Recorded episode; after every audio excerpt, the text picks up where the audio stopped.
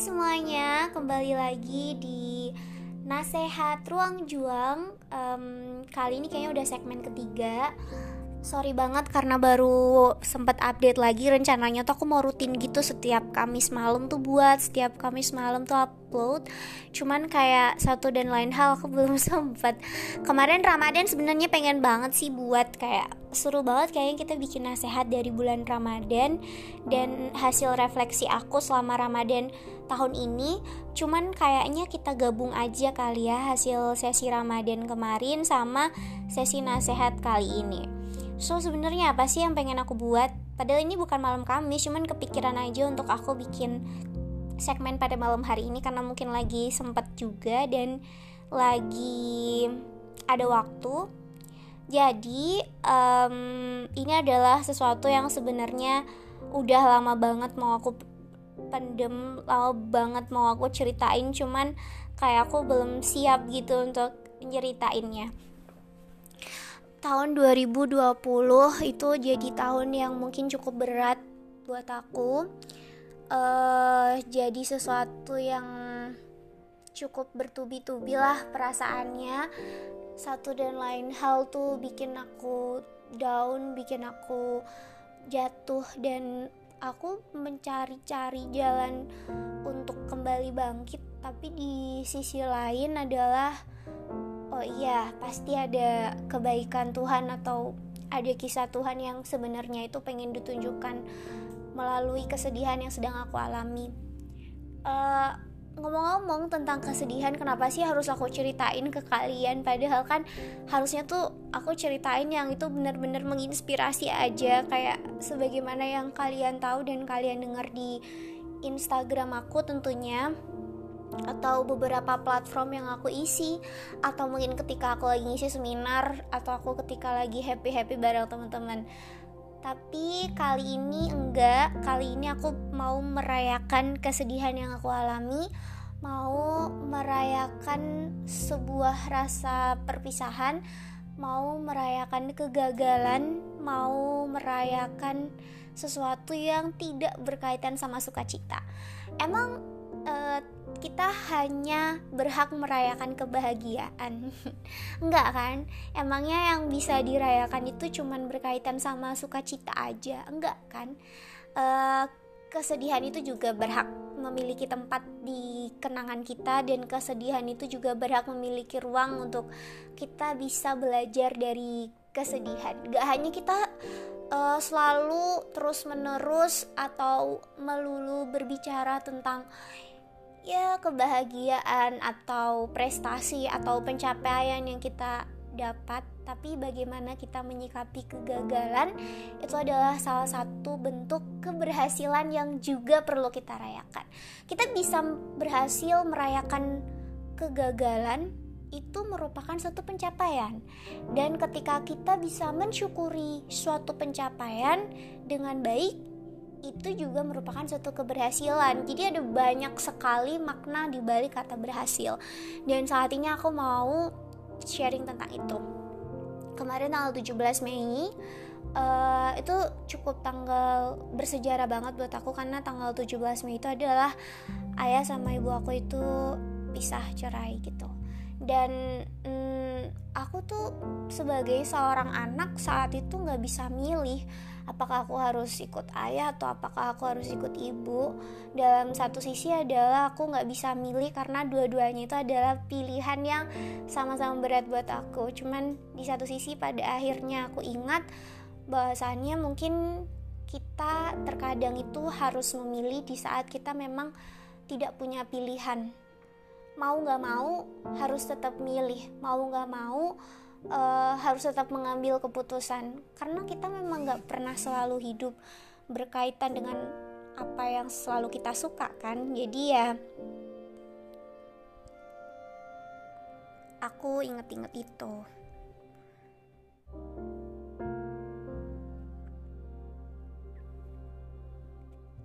Oke, okay, kejeda lumayan panjang karena ada uh, notif dan aku lihat di laptop tapi aku lanjutin. Selanjutnya uh, tanggal 17 Mei itu bersejarah banget buat aku karena memang ayah sama ibu aku bercerai.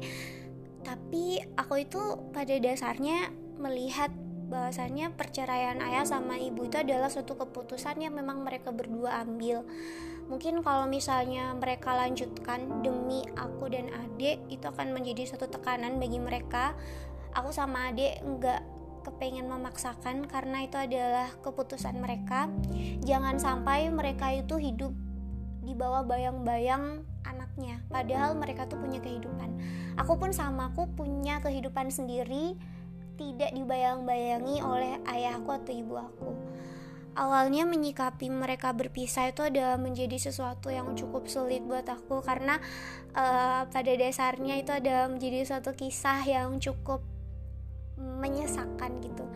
Ketika kebahagiaan suatu keluarga itu tiba-tiba hancur seketika ketika rumah yang tadinya penuh uh, tawari tawaria terus abis itu juga rame tiba-tiba tuh harus sepi gegap gitu. Dan uh, semuanya tuh menjadi sesuatu yang cukup emosional kalau misalnya diingat di setiap sudutnya. Aku kalau misalnya jalan-jalan ke ruang tamu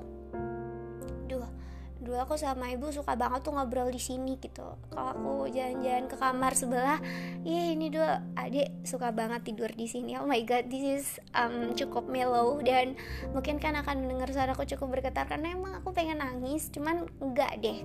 Untuk di segmen kali ini memang karena ini mendewasakan kita semua dan uh, aku selalu menghargai bahwasannya nangis itu nggak apa-apa. Aku selalu menghargai tangisanku itu sesuatu yang bermakna. Maka kalau misalnya aku nangis kan tetap dengerin aja ya sampai akhir. Karena aku pengen menunjukkan satu cerita yang menarik dari perpisahan mereka berdua. Uh, terus habis itu ketika aku ke dapur wah dulu ibu aku suka masak di situ dan aku gak bantuin uh, ketika aku ke ruang ke ruang keluarga gitu.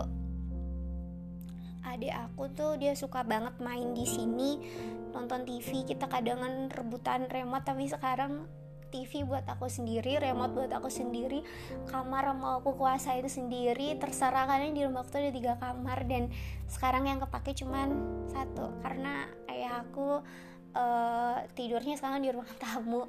Dia bisa kan nonton TV di ruang tamu atau menghabiskan uh, waktunya tuh di ruang keluarga di ruang tengah gitu. Uh, ruang tamu ada dua gitu di sini. Nah udah terus abis itu kayak aku tuh ngelihat bahwasannya semua orang itu memandang iba ke keluarga kita. Aduh sayang banget sih Nanda pinter-pinter. Kok ya orang tuanya pisah apa nggak kasihan lihat anaknya? Terus abis itu duh kenapa sih kok ayah-ayahnya sama ayahnya sama ibunya Nanda itu harus pisah gitu? Padahal ini tuh lagi di masa jaya-jayanya Nanda lagi di masa dia itu tumbuh dia tuh berkembang dan lain sebagainya kayak lagi di masa-masa Nanda itu uh, ingin menunjukkan bahwasannya dia itu mampu loh, dia itu bisa loh gitu, bikin bangga keluarga. Nah, terus di situ aku merasa bahwasannya stop jangan dikasihanin. Buat apa kalian ngasihanin suatu keputusan yang memang sudah mereka ambil dan sudah mereka putuskan bulat-bulat. Bahkan pun mereka berdua itu justru dengan adanya perpisahan ini bisa jadi lebih bahagia. Um, awalnya aku sama ayah itu berdua sama-sama kayak orang oleng kapalnya nggak tahu ke mana. Ayah aku juga sering linglung sering ngalamun dan mungkin kehilangan semangat untuk bekerja. Aku pun sama di bulan-bulan awal itu aku bingung mau ngapain dan terus abis itu kayak yes rumah itu sepi gitu. Tapi di situ aku sama ayah langsung saling nguatin. Ya sekarang di rumah cuma tinggal kita berdua. Gimana caranya kita harus saling tumbuh dan saling menyemangati satu sama lain? Karena kalau bukan kita siapa lagi? Gitu. Dan dari perpisahan itu aku merasa bahwasannya gak ada yang benar-benar milik aku. Aku nggak bisa klaim uh, ini ayahku ayahku is mine ini ibuku ibuku is mine this is my family. My family. Gak bisa aku gak bisa klaim kayak gitu karena pada faktanya dan pada buktinya ayahku tuh punya kehidupannya sendiri ayahku tuh punya raganya sendiri ayahku punya pemikirannya sendiri ayahku punya hatinya sendiri dan gak bisa. Gara-gara aku ayahku itu mengambil keputusan yang tidak berdasarkan ayahku begitu pula sama ibuku begitu pula aku. Dan ketika aku memahami perpisahan bahwasanya oh iya bener gak ada yang sebenar-benarnya itu milik aku. Dan perpisahan itu adalah suatu keniscayaan baik itu perpisahan yang ada di dunia maupun perpisahan yang nanti dipisahkan ketika kita sudah menghadapi uh, kematian. Perpisahan itu adalah sesuatu yang pasti terjadi. Cuman masalah waktu dan cuman masalah keadaan seperti apa kita akan dipisahkan. Dan saat itu aku mengambil sesi terdalam atau sesi refleksi yang benar-benar cukup menguras emosi aku. Aku menangis tuh sama Allah. Ya Allah kenapa sih uh, Allah tuh harus kasih kayak gini gitu ke aku kenapa? Aku tuh selalu bertanya-tanya kenapa Allah tuh kasih perpisahan di hidup aku? Kenapa Allah tuh buat aku sehancur ini?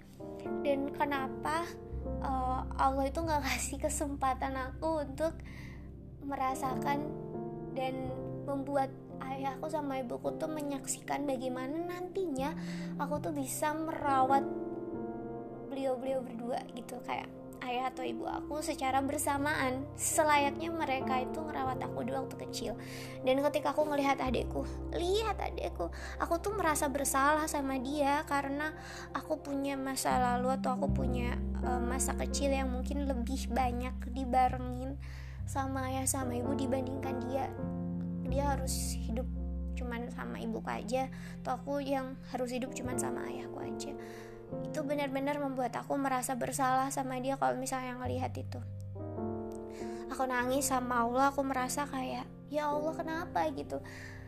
Kenapa sih? Kenapa aku gak dikasih kesempatan buat bahagia? gitu. Terus abis itu merasa bersyukur dengan apa yang aku punya. Nah stop di kata-kata itu. Merasa bersyukur dengan apa yang aku punya. Aku ulang lagi pertanyaanku ke Allah. Merasa bersyukur dengan apa yang aku punya. Terus aku lihat lagi pertanyaanku uh, yang aku pikirkan dalam pikiran aku gitu. Aku lihat lagi tangan aku yang lagi menengadah ini aku lihat hah? Bersyukur tentang apa yang selama ini aku jalanin ya ini adalah bagian yang harus aku syukurin kan gitu. Perpisahan ini adalah sesuatu yang emang Allah udah gariskan dan Allah tentunya punya kisah lain untuk bisa menguatkan atau justru mungkin menaikkan derajatku kalau aku berhasil menyelesaikan atau berhasil melewati masa-masa sulit ini. Mungkin gak sekarang tapi nanti. Entah kita nggak tahu takdir Allah tuh bakal gimana tapi nanti Allah itu pasti punya kisah yang mungkin akan membuat aku mengerti oh iya ini adalah penghiburan Allah buat aku. Ini adalah uh, kesempatan Allah yang Allah berikan kesempatan dari Allah buat aku tuh merasa bahwasannya selamat Nanda. Kamu udah berhasil melewatinya semua dengan baik sambutlah uh, kebahagiaan-kebahagiaan kecil yang bisa kamu syukuri. Dan saat ini aku udah mulai sadar satu persatu kebahagiaan atau penghiburan Allah buat aku itu kasihnya sangat dalam, ceritanya itu sangat mendalam banget. Aku merasa Allah itu luar biasa tumbuh di hati aku. Aku tuh punya pemikiran-pemikiran yang kayak mau menghindar dari Allah gitu sempat aku sempat banget punya pemikiran kayak gitu aku ngaca dan aku merasa uh cantik banget nih aku nggak pakai jilbab aku uh, mau mengkhianati Allah dengan gak gak sesuai sama syariatnya. Aku pengen gak pakai hijab lagi. Karena Allah juga kan uh, mengkhianati aku. Allah tuh bikin aku merasakan kehancuran saat itu aku pikir kayak gitu. Terus habis itu aku lihat lagi bahwasanya oh enggak enggak enggak enggak enggak, enggak boleh kayak gitu.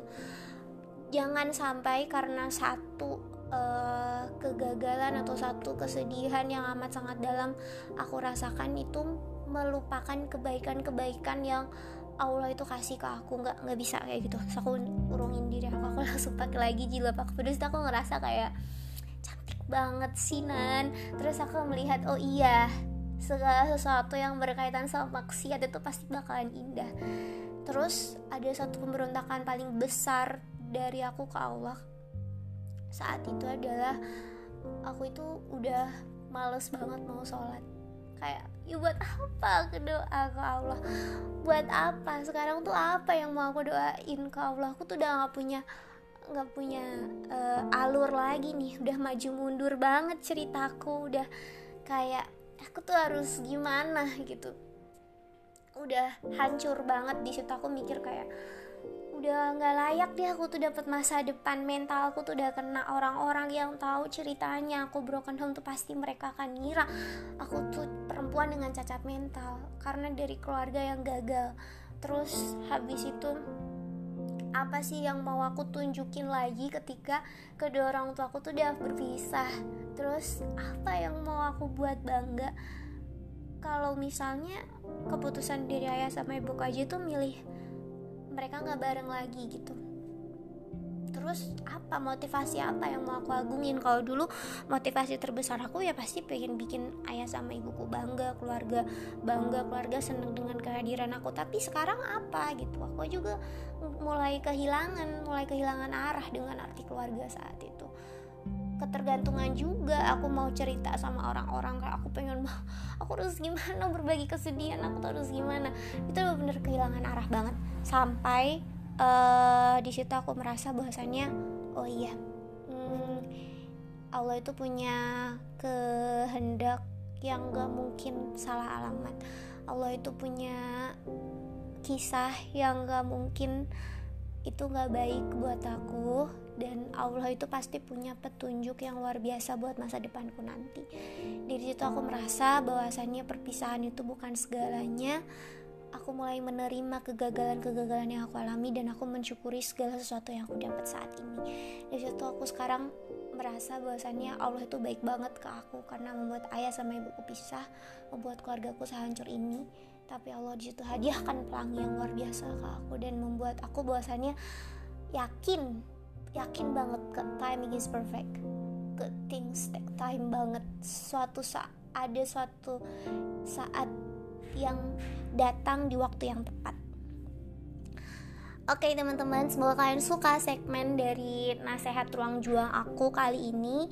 Semoga ini bermanfaat buat kalian semua dan menjadi sesuatu yang menyejukkan hati kalian. Mari kita sama-sama saling menguatkan satu sama lain dan share kebaikan dari banyak sisi. Makasih teman-teman yang udah ngedengerin kisahku dari awal sampai akhir. Mungkin aku bakalan cerita tentang kegagalan-kegagalanku yang lain di podcast ini. Kali ini ini dulu dan oke, okay, see you sampai Kamis besok aku bikin segmen selanjutnya.